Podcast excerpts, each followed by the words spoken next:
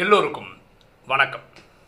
இன்னைக்கு ராஜயோக சீரீஸில் நம்ம பார்க்கக்கூடிய subject what is our value நம் மதிப்பு என்ன? டைரக்டாக ஒரு சம்பவத்துக்கு போயிட்டு இன்றைக்கி டைட்டில் டிஸ்கஸ் பண்ணலாம். ஒரு ஒரு பிரசங்கம் நடந்துகிட்ருக்கு அங்கே ஒரு பேச்சாளர் பேசிகிட்டு இருக்கார் அவர் வந்து ஆடியன்ஸை பார்த்து இப்படி ஒரு கேள்வி கேட்குறார். அவர் பேக்கெட்லேருந்து ஒரு டுவெண்ட்டி டாலர் யூஎஸ் டாலர் அந்த நோட்டை காமிக்கிறார். யாருக்காவது இந்த பணம் வேணுமா? நான் ஃப்ரீயாக கொடுக்குறேன்.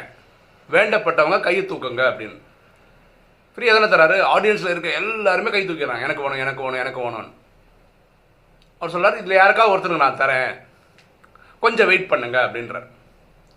அந்த இருபது டாலர் நோட்டை என்ன பண்ணுறாரு அப்படியே கையிலேயே கசக்கிறார். எவ்வளோ கசக்க முடியுமா கசக்கிறார். கசக்கிட்டு இப்போ நோட்டத்தை விருப்பி விரிச்சு காட்டுறாரு.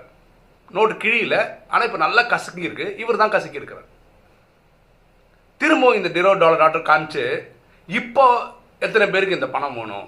இருபது டாலர் பில்லு வேணும். கை தூக்கங்க. அவங்களுக்கு நான் கொடுக்குறேன் அப்படின்ற முன்னாடி கூப்பிட்டு கை தூக்குற அதே ஆட்கள் திரும்பவும் கை தூக்குறாங்க.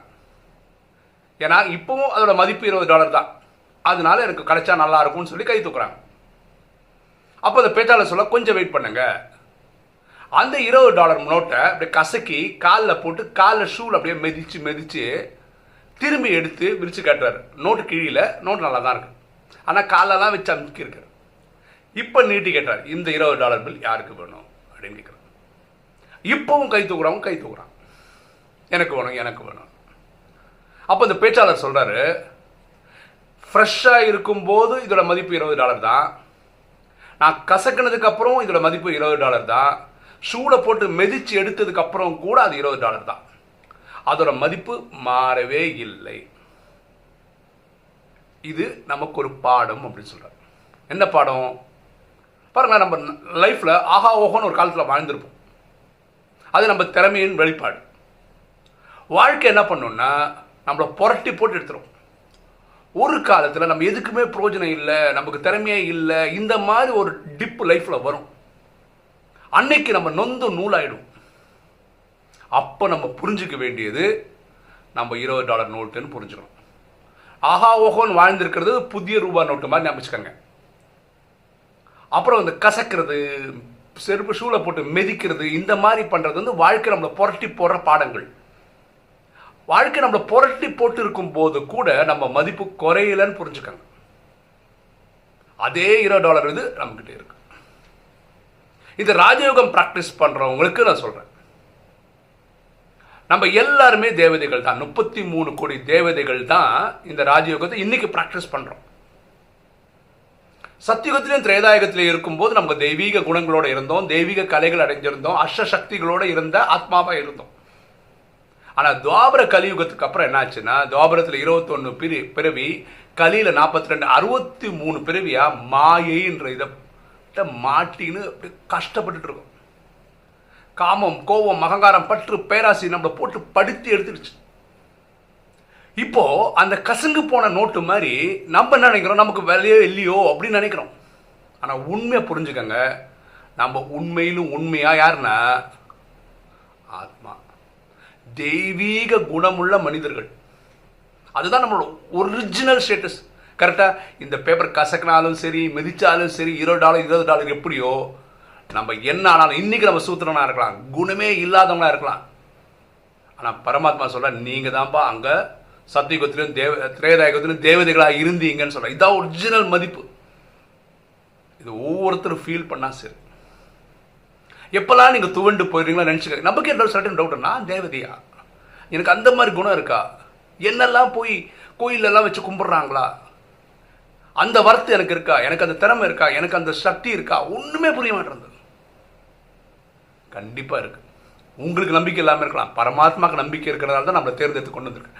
பாருங்களேன் உலகம் ஃபுல்லாக நூற்றி நாற்பது கண்ட்ரிக்கு மேலே நமக்கு ராஜயோக சென்டர்ஸ் இருக்குது இலவசம்னு போர்டு போட்டிருக்கோம். ஊர்லாம் எல்லாம் வந்துடுறாங்களா என்ன?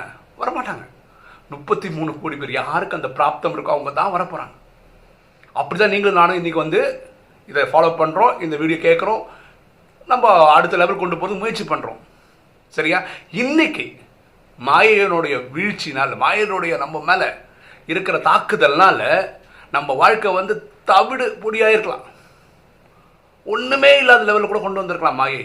ஆனால் ஞாபகம் வச்சுக்கோங்க நம்ம இந்த இருபது டாலர் நோட்டு மாதிரி நம்மளோட வேல்யூ மாறவே இல்லை. நான் தேவதை தான்.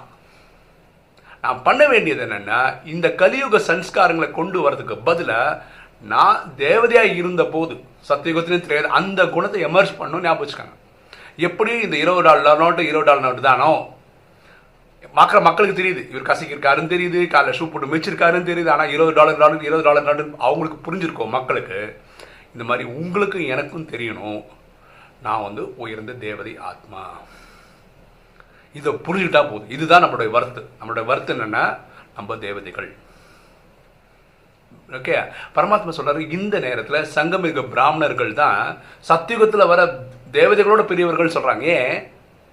இந்த பிராமணர்கள் தான் முப்பத்தி மூணு கோடி பேர் தான் முயற்சி பண்ணி தான் அங்கே தேவதை ஆகிறாங்க. அப்போ அதை விட இது சுப்பீரியர் இந்த நேரம் கடவுளே நம்ம கூட இருக்கிறது வந்து பெரிய பாக்கியம். புரிஞ்சுங்களா?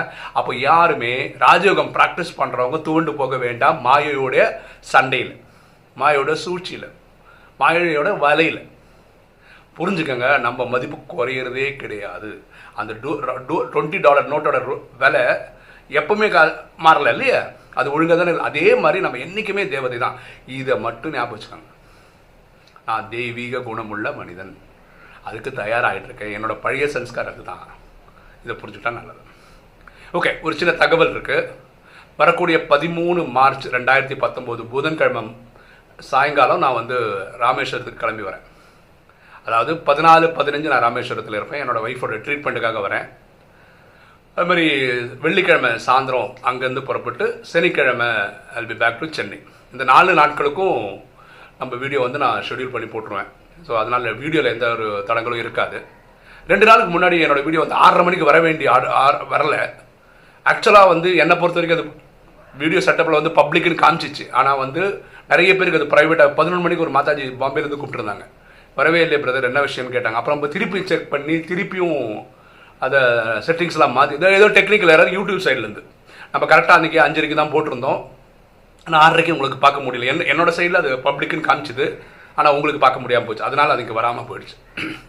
நான் இன்னைக்கு இந்த ராமேஸ்வர் வர தகவல் எதுக்கு சொல்கிறேன்னா ராமேஸ்வரத்தில் இருக்க ஆத்மாக்கள் நேரடியாக வந்து பார்க்க முடியுமா இருந்தால் ரொம்ப சந்தோஷம். எனக்கு உங்களை பார்க்கணுன்னு ரொம்ப ஆசை இருக்குது அன்னைக்கு நீங்கள் ஃபோன் பண்ணிங்கன்னா நம்ம அங்கே அக்கம் பக்கத்தில் நான் இருக்கிற இடத்துக்கு உங்களால் வர முடியுமா இருந்தாலும் நீங்கள் இருக்கிற இடத்துக்கு என்னால் வர முடியுமா இருந்தாலும் பார்க்க முடிஞ்சால் சந்தோஷம். இதுக்கு இடையில இந்த மருத்துவத்துக்கு இடையில எனக்கு டைம் கிடைச்சா நம்ம கண்டிப்பாக பார்ப்போம்.